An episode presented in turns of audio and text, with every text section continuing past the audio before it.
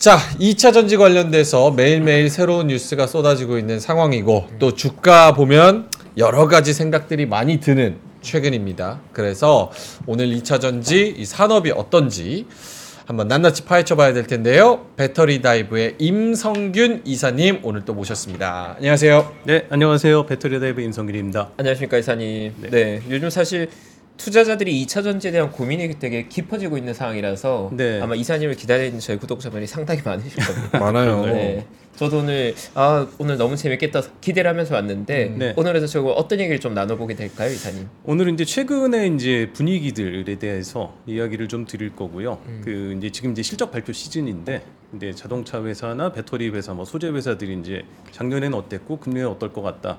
이런 이야기들을 막 이제 하기 시작하는 때고요. 음. 또 그거 이외에도 이제 시장 조사, 조사 기관들이 금년은 이럴 것 같아요, 저럴 것 같아요 이야기를 많이 하는 시, 이 시기입니다. 네. 그래서 지금 어떤 이야기들이 나오고 있는지 그 간략히 요약해서 그 정리를 해드리고 예정이고요. 그리고 가장 큰 이슈라고 할 수 있는 미국 대통령 선거와 관련해서 배터리 산업이 어떻게 영향을 받을 수 있을 것인가에 대해서 한번 잠시 조사한 내용을 한번 설명을 드리려고 합니다. 음. 네, 기대가 되는데요. 그럼 일단 첫 번째 스타트는 2023년 리뷰부터 리뷰부터 한번 시작을 해볼까요? 네, 네, 2023년 뭐 이제 지나간 시간입니다만, 네. 뭐 판매는 나쁘지는 않았습니다. 판, 판매는 나쁘지 않았고 당초에 이 정도 판매가 될 거라고 했- 예상했었던 숫자들이 있는데 그 정도는 맞췄습니다. 근데 보시면은 작년 2023년은 그 전년도에 비해서 한 30% 중반대 정도 음. 의 대수 기준 성장이 있었고요. 30%면은 사실 웬만한 산업에서는 달성하기 힘든 네. 굉장히 높은 성장률이잖아요. 그런데도 불구하고 그 시장에서는 좀 불만이 좀 있었던 것 같습니다. 왜냐하면 그 전에 네. 60% 받고 그 전에는 100 몇십 퍼센트를 받기 때문에 그렇죠. 음. 30%라는 숫자 자체는 굉장히 그 높은 성장률인 건 분명하죠. 음. 근데 시장은 만족하지 못했, 못했었던 면이 있고요. 네. 그걸 생각하더라도 뭐 저기 자동차 판매량 데이터를 보시면 여기 이제 2019년부터 살짝 줄어들다 20년 이제 코로나니까 음. 많이 줄었는데 21년, 22년에서 점점 성장을 하고 있었는데 밑에 회색 내연기관차 같은 경우는 판매가 조금씩 줄고 있는데 네. 전체적인 성장을 그 배터리 그러니까 전기차죠 하이브리드를 포함하지만 이 파란색 같은 경우는 이제 그 순전기차 음. 가 주도를 하고 있다. 그래서 긍정적인 신호임에도 불구하고 우리의 기대가 너무 컸었던 탓인지 30%로도 만족을 못하는 좀 음. 그런 그 분위기였던 건 사실입니다. 음, 그러니까 뭐 절대값으로 봤을 때는 꽤나 가파르게 성장하고 있지만 네. 시장의 기대에는 저거보다 더 어마어마하게 그리고 네. 전년도가 또 너무 많이 성장했다 보니까 네. 오히려 주가에는 별로 네, 반영되지 않은 그런 모습이군요. 그렇죠. 좀그 실망을 할 수도 있는 상황인데 네. 그 절대 숫자만 놓고 보면 그렇게 실망을 할 필요는 없지 않나라는 음. 생각입니다. 네. 근데 항상 저희가 주식시장 참여자 입장에서는 시장을 자꾸 한 6개월 혹은 1년을 미를 자꾸 선반영하다 보니까 그렇죠. 지금의 사실 주가로 봤을 때는 올해의 전망에 문제들이 여러 가지가 발생하고 있는 것. 같거든요. 네. 그럼 올해 전망은 지금 이사님 관점에서 업데이트하면 뭐 어떻게 진행이 되고 있는 겁니까? 예, 먼저 요새 이제 실적 발표가 시작이 돼서 네. 현재까지 발, 그 실적을 발표한 자동차 회사들 사실 그 현대차, 기아하고 테슬라 말고 GM도 있는데 네. GM은 숫자에 대해서 얘기를 그렇게 많이 하진 않았어요. 음. 그래서 이 세 회사 얘기를 보시자면 판매 대수나 영업이익 보면은 굉장히 긍정적으로 보고 있습니다. 작년 같은 경우는 그래도 전년 대비 6.9% 성장을 했는데 음. 금년은 조금 보수적으로 보는 분위기입니다. 아무래도 자동차뿐만 아니라 전반적으로 경기가 좀 안 좋다 보니 그 판매를 그렇게 많이 하겠습니다라고 자신 있게 이렇게 지르기는 조금 부담스러운 상황인 건 분명하고요. 음. 그래서 좀 보수적으로 보고는 있는 것 같고요. 기아의 경우는 현대차보다는 조금 높습니다. 3.6% 대수 기준으로 성장할 거라고 이야기를 하고 있, 는 상황인데 그럼에도 불구하고, 불구하고 전기차는 어떻게 될 거다라고 정확하게 얘기를 하고 있지는 어. 않습니다. 궁금한 게 네. 사실은 현대차랑 기아 어떻게 보면 같은 회사잖아요. 음. 근데 현대차는 금년에 0.6% 거의 그냥 답보 상태로 성장하지 못하고 네. 기아는 그래도 3%라도 성장하는 특정한 뭐 이유가 있습니까? 모델이 뭐가 잘 나간다거나 뭐 그런 게 있을까요? 어, 그거는 뭐 일단 두 회사 공통으로 여기 그 지역으로 보시면은 그 현대차 같은 경우는 내수에서는 좀 빠질 거라고 보고 있습니다. 아. 많이 빠진다고 보고 있고요. 그에 비해서 기아 같은 경우는 그렇게 많이 빠지지는 않죠. 아 방어를 좀 하는군요. 예, 예. 그래서 유럽은 양쪽 모두 그냥 그 작년하고 비슷한 정도를 할 거라고 보고 음. 북미에서의 성장률은 조금 차이가 있는데 그러니까 북미와 내수에서 약간 좀 방향이 아하. 엇갈리는 것 같습니다. 그렇군요. 음. 이쌤 저 개인적으로 사실 최근에 2차 전지 배터리들이 고생하고 있는 그 배경 중에 하나가 네, 테슬라가 사실 올해 전망을 할 때 시장의 기대보다 더 낮을 것 같다고 굉장히 보수적인 톤을 언급을 했지 않습니까? 음, 네. 근데 그게 사실 2차 전지 투자자들이나 전기차 시장 바라본 투자자들이 굉장히 약간 충, 충격적인 뉴스였거든요. 네. 어 뭐지 뭔가 문제가 있나 이런 음. 걱정이 들 정도였는데 네. 뭔가 지금 상황이 변하고 있는 겁니까? 아니면 일시적인 이 계곡을 지나고 있는 겁니까? 테슬라의 경우는 그 개인적인 생각입니다만 어 계속 이제 대수를 늘리고 매출을 크게 빵빵 이제 띄우려면은 새로운 모델들을 계속 좀 투입을 해줘야 되는데 음. 작년에 이제 페이스리프트 모델 투입한 건 맞아요. 음. 그런데 새, 새 차라고 하기에는 조금 그 애매한 음. 성격의 그런 차가 나왔고요. 그래서 지금 기준으로 생각하면 한 4년 전에 나온 차가 가장 최근에 나온 차입니다. 음. 네, 새로운 차를 계속 이렇게 적절한 시기마다 투입을 좀 해줘야 되는데 음. 그 부분에서 조금 늦어지지 않았나. 그 보통 이제 모델 2라고 부르는 좀 작은 전기차 음. 에 계속 나왔는데 얼마 전에 실적 발표할 때 내년 말쯤부터라고 얘기를 했거든요.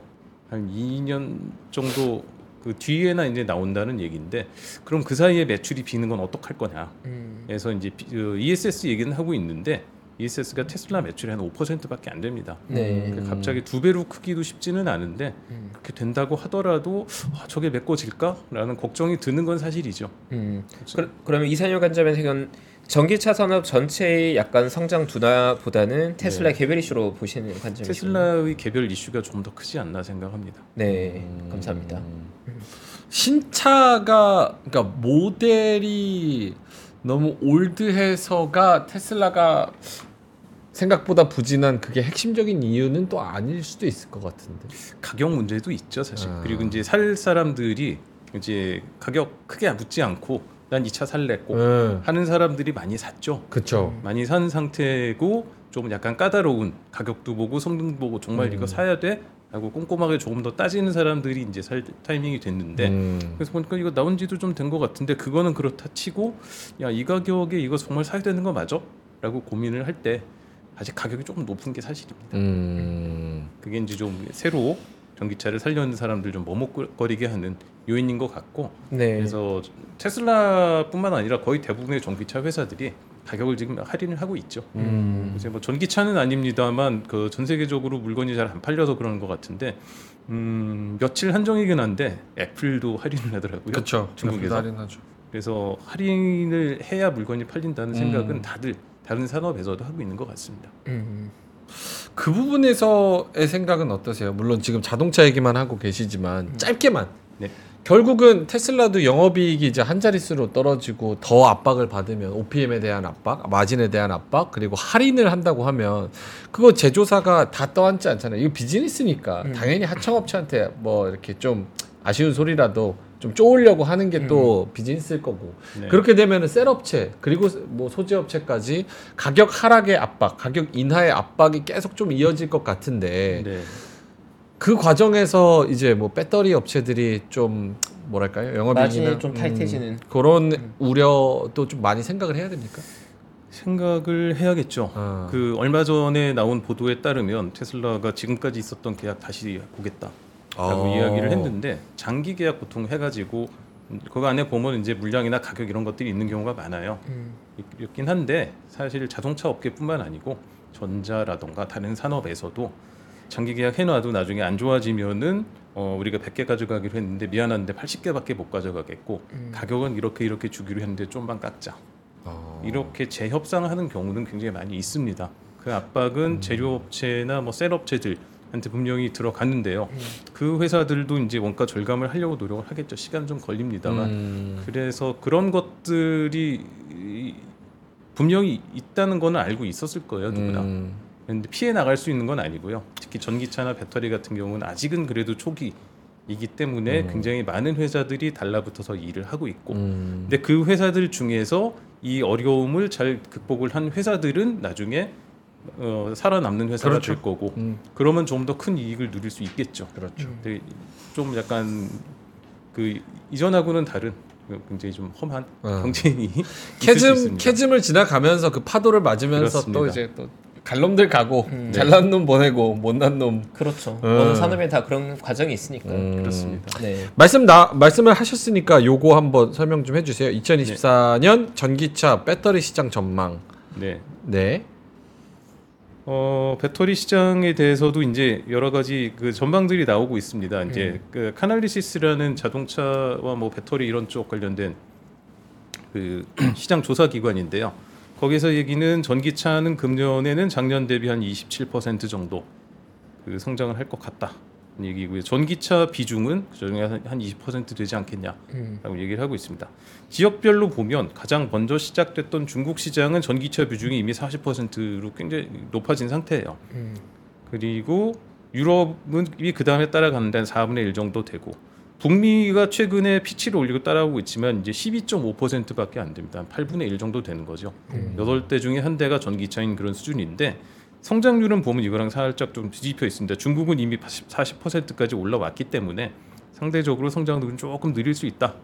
대신에 유럽과 북미에서는 이거보다는 좀 높은 그래서 전체적으로는 한 20% 정도 성장률이 되지 않겠느냐 음. 얘기고요. 이 표에는 나와 있지 않은데 이 숫자에서 요 세 개 더한 걸 빼면 뺀 숫자가 나머지잖아요. 네. 그게 2023년에 1.1이었는데 여기서 2.2 정도로 두 배로 굉장히 빠르게 자라나고 있습니다. 어. 네. 그 여기에는 나, 나오지 않았지만 다른 시장 이전에는 그렇게 전기차가 많이 들어가지 않았던 음. 뭐 예를 들어 동남아라든가 그 뭐 주로 동남아 쪽에서 이제 그 중국 회사들이 특히 많이 진출하고 있는데 음. 그런 쪽의 시장이 생각보다 동남아나 인도 같은 시장이 빠르게 자랄 수 있지 않나 음. 그런 전망을 하고 있는 것 같습니다. 네. 사실 연간으로 20%라는 성장이 그렇게 낮은 성장률은 아니지만 기존에 우리가 전기차에 대해서 가졌던 기대감이나 배터리의 성장 속도에 비하면 사실 저희가 느끼 약간 곡선이 자꾸 이렇게 약간 완만해진다는 느낌을 좀 음, 받고 있거든요. 그렇죠. 그렇죠. 네. 근데 이런 백그라운드에 이런 큰 틀에서의 변화가 뭔가 이루어지고 있는 겁니까? 아니면 일시적인 둔화 후 다시 재상승을 하는 겁니까, 이사님? 그게 그게 이제- 키일 것 같거든요. 네, 배터리 업계 쪽에서 이제 보고 있는 이야기를 좀 드리자면 최근에 나온 이제 LG 에너지 솔루션의 전망입니다. 그 메탈가가 이제 재료비가 이제 하락하는 가운데 그 지금 배터리 재고가 좀 쌓- 쌓여 있다고 판단을 하는 것 같고요. 네. 그래서 배터리를 많이는 안 사갈 텐데 음. 이게 재고 문제가 한 하반기쯤에 해결될 거라고 얘기를 하는 것 같아요. 음. 그때쯤 되면은 다시 올라가기 시작할 거다. 그래서 배터리 기준으로 금년에는 일시적으로 한 20% 중반대 정도의 성장을 유지하지만 내년 되면은 30%한 초반대까지 다시 회복을 할 거다라고 보고 있는 것 같습니다. 여기서 보시면 지역별로는 이제 북미가 아마 성장을 주도할 것 같다. 이건 LG 엔솔이라 뭐 더 그렇게 얘기를 하는 것 같아요. 네. 지금 미국 자동차 회사들하고 조인트 벤처 만들어 놓은 게 많아서 그렇게 얘기를 하는 것 같고요. 음. 삼성 SDI 같은 경우도 비슷하게 보고 있습니다. 약간 보수적일 수 있는데 어 이제 상 여기가 이제 딱 그 얘기입니다. 상반기에는 조금 그 주춤거릴 수 있으나 하반기 되면 그 재고 문제가 좀 해결이 되면서 다시 물량이 늘어날 것 같다. 물론 이제 그 자동차가 판매가 전기차가 네. 좀 판매가 되는 트렌드를 보면서 하겠죠. 음. 그리고 요거는 뭐 배터리 얘기일 수도 있고 자동차 얘기일 수 있는데 작년에 GM 3분기인가요? 그때 GM이 실적 발표하면서 네. 우리도 전기차 속도 조절을 좀 해야 될지도 몰라요. 근데 그 명확하게 우리 하겠다라고 포드처럼 대놓고 얘기를 하진 않았어요. 음. 애매하게 얘기를 했는데 이번에 좀 좋은 소식을 그 전했습니다. 우리 국내 전기차 열심히 할 겁니다. 음. 라는 이야기를 실적 발표 때 했어요. 음. 네. 그래서 금년 그 판매 목표도 그 여러 가지 가정을 두고 계산을 했는데 여기 가정에 전기차 잘 팔릴 거다라는 음. 이야기가 있습니다. 그래서 앞으로 이제 바운 그 리바운드가 다시 될 거라고 뭐 빠르면 금년 한 하반기 늦어도 내년부터는 다시 이제 회복세로 돌아설 거라는 전망들을 자동차 회사들이 하고 있는 것 같습니다. 음. 네. 이제 근데 배터리 시장 전망상으로 봤을 때는 북미 지역의 회복이 굉장히 가파른 걸로 나와 있는데 예. 최근 언론 기사 같은 거 보면 미국 지역에 막 한파 몰아치면서 막 전기차들이 고생하고 있다 막 이런 기사들 나오고 네. 그런 것들이 뭔가 트렌드를 전기차 순수 전기차에서 약간 하이브리드 쪽으로 수요를 만들고 있다 뭐 이런 언론 기사들이 나오던데 네. 그게 실제로 이 전망에 영향을 줄 정도 이슈입니까? 아니면 약간 해프닝으로 봐야 될까요? 이렇게 생각을 해봐야 될 것 같습니다. 그 전기차가 지금 어, 판매되는 자동차 100%를 뭐 예를 들어 10년 안에 다 대체할 것이냐, 아니면 100%가 아니라 예를 들어 50% 음. 혹은 60%를 대체할 거냐의 차이인데요. 네. 그 문제는 분명히 전기차를 10년 예를 들어 10년 안에 100% 대체하는 데는 큰 걸림돌이 될 겁니다. 음. 분명히 추워서 그런 문제 생긴 지역이 있을 거고요. 음. 그 작년까지는 괜찮다. 금년 겨울이 갑자기 추워서 그런 문제 가 생긴 지역이 있을 거란 말이죠. 네. 그런데 사는 사람들은 아 이거 전기차 사면 안 되겠네라고 음. 얘기를 하겠지만 그렇지 않은 그 전기차 회사 혹은 뭐 자동차 industry의 목표가 일단은 자동차의 판매의 50% 예를 들어 그만큼을 차지하겠다고 한다면은 그거의 그 목표를 달성하는 데에는 크게 지장은 주지 않을 것 같아요. 음. 대세 지장 없는 이슈다. 네, 대세는 지장 없고요. 음. 하이브리드 같은 경우는 사실 제 저, 이것도 제 생각입니다만 어, 기존의 이제 내연 기관차를 대체하는 그런 자동차로 바뀌지 않을까 생각을 합니다. 음. 왜냐하면은 어쨌든 저기 2030년까지 그 탄소 배출 감축하겠다고 했는데 비슷하게는 가야 되잖아요. 음. 네. 전기차가 생각만큼 빨리 오르, 오르- 올라가지 못하면 하이브리드로 바꿔주면서 목표를 맞추려는 노력을 해야겠죠. 음. 음. 여기 2024년은 조금 지지부진해서 20%대, 네. 2025년 내년에는 다시 30%대 성장 전망에 미국 대선에 대한 변수는 계산이 들어간 겁니까? 아니면 그거는 아예 예측할 수 없으니까 변수에서 뺀 계산입니까? 일단은 그 변수를 여기다가 집어넣기는 굉장히 힘들다고 어렵죠. 봅니다.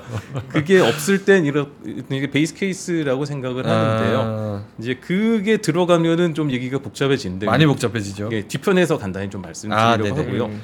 어, 또 하나 이제 보면은 특히 작년에 이제 전기차에서 전 그 전환 전 그 속도를 좀 낮추겠다, 네. 좀 조절하겠다라고 한 업체들이 자동차 회사들이 나타나기 시작했습니다. 뭐 전기차만 하는 테슬라는 뭐 그럴 일이 없고요. 어, 하이브리드도 하지만 어쨌든 그 친환경차만 하고 있는 BYD 당연히 그럴 일 없고요. 그 두 회사는 어쨌든 열심히 할 거예요. 어쨌든 열심히 할 건데 예를 들어 전기차에 그래도 공을 많이 들이고 있는 현대차 그룹이나 뭐 벤츠라든가 BMW 같은 이런 회사들은 전기차 열심히 하려고 하고 있습니다. 네. 이 문제에도 불구하고 열심히 하고 있고요. 약간 유보적인 입장을 보인 데가 폭스바겐이나 포드나 토요타 뭐 이런 회사들입니다. 근데 이 회사들이 도대체 왜 이렇게 입장이 갈릴까 생각을 해봤는데 재미있는 걸 하나 발견했어요. 네. 페이지 보시면 최근 2개년간의 이 자동차 회사들의 영업이익률입니다. 이쪽은 그래도 열심히 하겠다고 한 회사들이에요. 현대차 그룹, 테슬라, BMW, 메르세데스. 여기 음. 보시면 한 10% 언저리 괜찮은 네네. 영업이익을 계속 기록하고 있거든요. 음. 근데 속도 조절을 좀 할게요라고 이야기한 회사들은 GM, 포드, 토요타, 폭스바겐 여기가 지금 5%인데 어. 그렇게 좋지는 않습니다. 이- 그러니까 이쪽하고 이쪽이 약간 클래스가 좀 갈리는 것 같아요. 어. 그래서 어쨌든 이거 돈 드는 거고 1, 2년 안에 한꺼번에 바꿀 수 없는 건 누구나 아는데 네. 이쪽 회사는 그래도 벌고 있는 돈이 있으니 버틸 체력이 되는 것 같고요. 그렇죠. 이쪽은 어, 전기차 알겠고 중요한 거 맞는데 어, 지금 우리가 거덜나게 생겼으니 음. 우리 속도 조절하자. 전기차 팔면 팔수록 손해인데 아직은 그렇죠. 예. 그러니까 좀 속도 조절을 하자라고 결정을 한 것 같은데 여기에서 특이하게 봐야 될 부분 이 튀어나온 요 부분입니다. 토요타인데 토요타는 이 전에도 우리는 하이브리드도 괜찮은 것 음. 같아라고 얘기를 한 1년 반 전에 했다가 네. 당시에 욕을 굉장히 먹었고요. 그랬는데 작년 가을쯤에 그 이야기를 하신 분이 내가 뭐라고 그랬니? 이 얘기 맞잖아. 라고 하면서 우리는 하이브리드 열심히 하겠다로 본격적으로 방향을 바꿨는데 그때가 이제 또 어, N도 이제 싼 편이었고 그래서 토요타 하이브리드가 굉장히 잘 팔렸대요. 네. 그래서 영업이익이 쫙 올라오는 이런 모습을 음. 보이고 있는 좀 재미있는 현상을 하나 발견을 했습니다. 주가도 요즘 뭐 굉장히 좋습니다. 네. 음. 요거 어, 이사님 개인적으로는 어떻게 생각하세요? 그러니까 전기차 팔면 팔수록 손해니까 내연기관차를 좀 더 많이 팔고 요거는 전기차는 원래 속도보다 조금 줄일게 전략적으로 좋은 선택입니까? 지금 전기차 이제 캐즘 지나면서 MS를 많이 차지 차지해야 되는 전쟁터인데 네. 이렇게 속도 조절한다는 게 당장으로서 죽을 것 같아서 속도 조절한다는 게 전략적으로 미래지향적으로 좋은 선택입니까? 속도 조절을 하면은 내부에서 탄력이 떨어지고요. 네. 모든 것에서 우선순위가 밀립니다. 그럼 리소스 받기가 힘들어지고요. 네. 상대적으로 소홀해질 수밖에 없죠. 음. 윗분이 챙기시는 게 전기차가 아니고 내연기관차다 혹은 하이브리드다 하면은 음, 다들 월급장이잖아요. 그렇죠. 까라면 까야죠. 열심히 할 수밖에 없습니다. 그런 쪽으로 좀 분위기가 옮겨갔는데 음. 어, 그런 데는 나름 뭐 이런 그 이- 이들이 좀 있는 것 같다. 음. 는 거고요. 요거는 어떻게 선택에 따라서 어떤 결과가 나오는지는 몇 년 지나봐야 아는 거니까. 그렇죠. 전략이니까요. 음. 네. 음. 알겠습니다. 그렇습니다. 요거는 뭘까요? 2025년 이후 두 번째 배터리 공장? 최근에 이제 그 여러 그 특히 이제 지금 여기 페이지에 나오는 뉴스들이 있는데 네. 저희 사이트에 올려놓은 뉴스들인데 음. 전부 다 그 2025년 이후에 대한 이야기입니다. 음. 2025년은 뭐냐면 장 재작 2022년에 주로 이제 한국의 배터리 회사들과 그 미국에 있는 자동차 회사들이 합작 공장 만들게요라고 했었던 그 공장들이 가동을 시작하는 시점이에요. 음. 그때부터 이제 공장이 돌아가면 2025년 6년에서 2027년 정도 되면은 이제 공장이 막 돌아가기 시작하고 물건이 팡팡팡 나올 거란 말이죠. 음. 그러면 그거를 전기차를 만들어 만드는데 사용을 하면 되는데 그 공장이 예를 들어 꽉 찼단 말이죠. 음. 2, 3년 지나면 그러면 이제 새로운 공장을 만들어야 되는데 그거에 대해서 어떻게 할까에 음. 대해서 자동차 회사들이 고민을 하고 있는 것 같습니다. 아직 조금 먼 얘기긴 한데 네. 2020, 2030년에 예를 들어서 공장을 그 가동하기 시작하려면 금년은 아니 금년이나 내년쯤까지는 어느 정도 계획이 나와서 이제 누구랑 뭐 하기로 했습니다. 음. 하고서 이제 작업을 시작을 해야 돼요. 그런 것들이 있는데 그래서 이게 나온 얘기 그, 그 보도된 얘기가 그 진행되고 있는 얘기 전부는 아닐 텐데 네. 어쨌든 보니까 자동차 회사들이 뭔가 그때에 대해서 고민을 하고 있구나. 음. 라는 건 눈치를 챌 수 있는데 2022년과 지금의 가장 큰 차이라면 2022년에는 누구랑 합작할까가 굉장히 중요한 문제였는데 음. 지금 자동차 회사들이 우리가 실력은 조금 떨어질지 몰라도 직접 배터리 좀 만들어 보고 싶어라는 얘기를 드디어 공공연히 하기 시작했다. 음. 는 차이가 있습니다. 음. 네. 어떻게 될진 지켜봐야 돼요.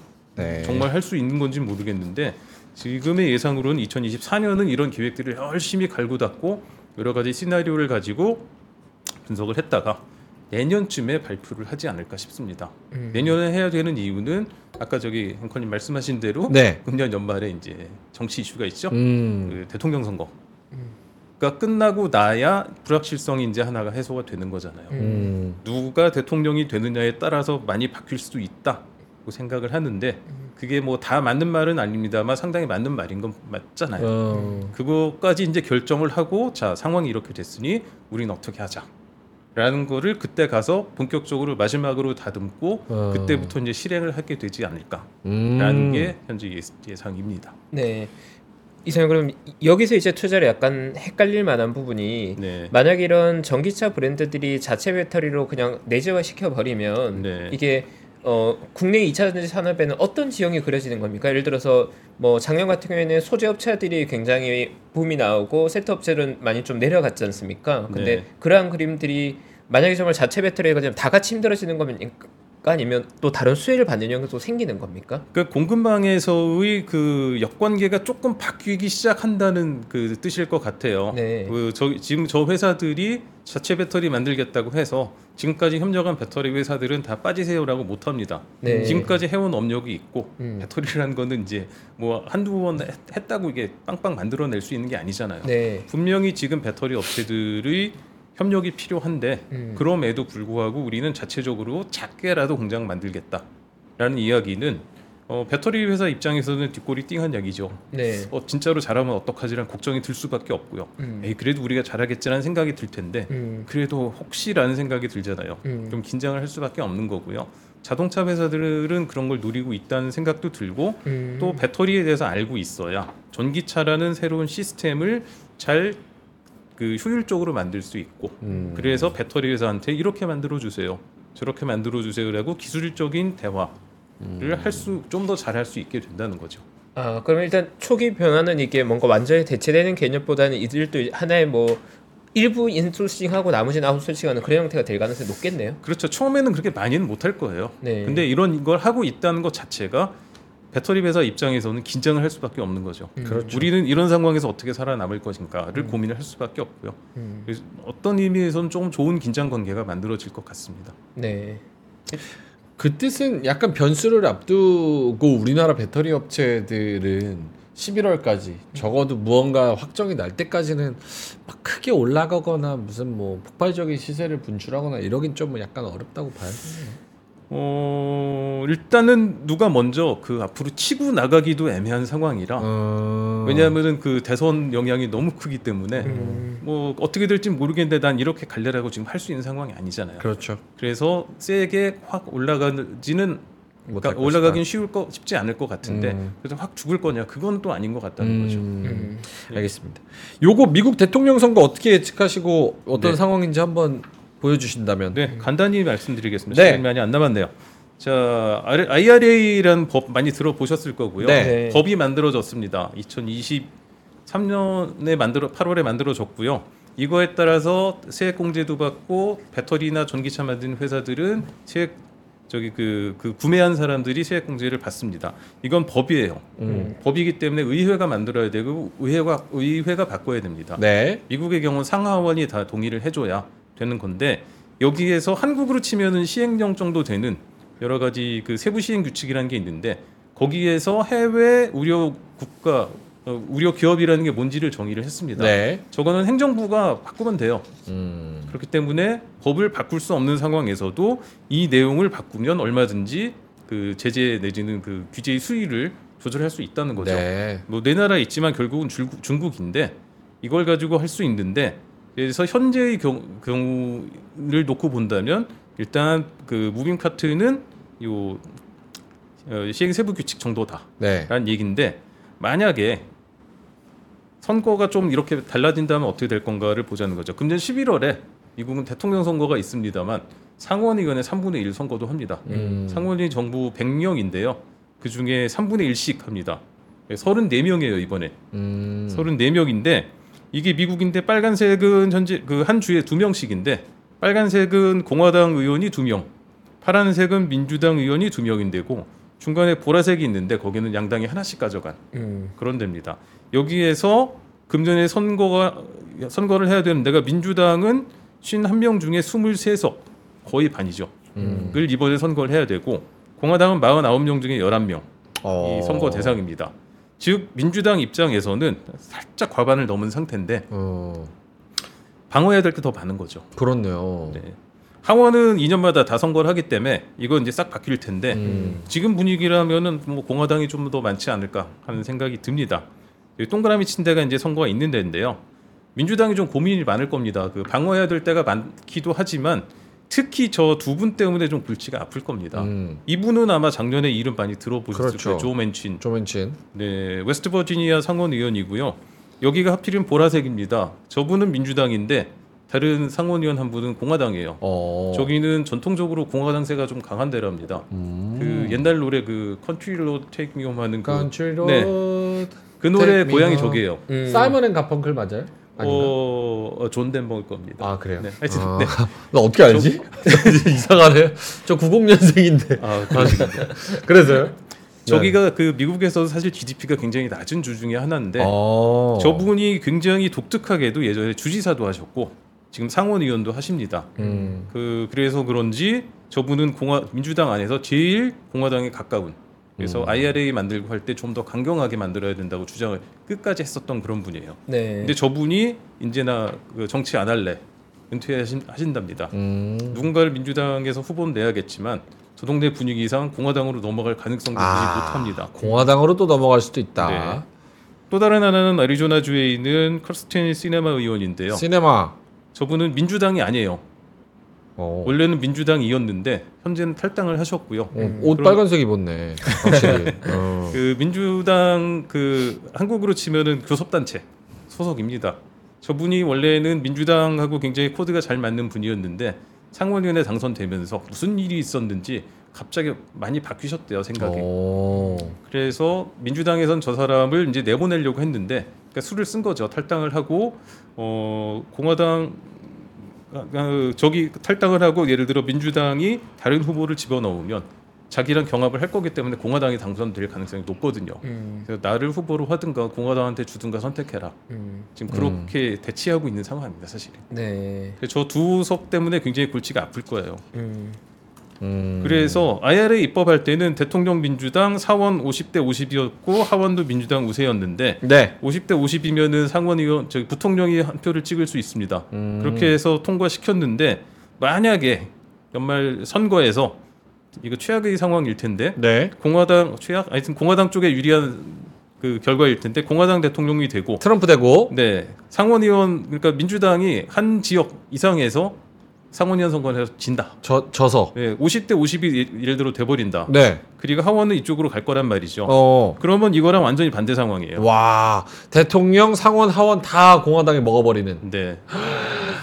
그럼 막 기름 파티 하겠네요 막. 그러면은 저기 그 저 IRA가 바뀔 수도 있다는 거죠. 아 IRA 전면 폐지. 법을 바꿔버릴 수 있다는 거죠. 트럼프가 실제로 막 그런 그런 식의 얘기를 하기도 했고 지금 공약을 최근에. 그렇게 예. 내놓고 있잖아요. 그 음. 근데 대통령이 무효로 한다고 되는 게 아니기 그렇죠. 때문에 근데 의회를 장악을 한다면 어.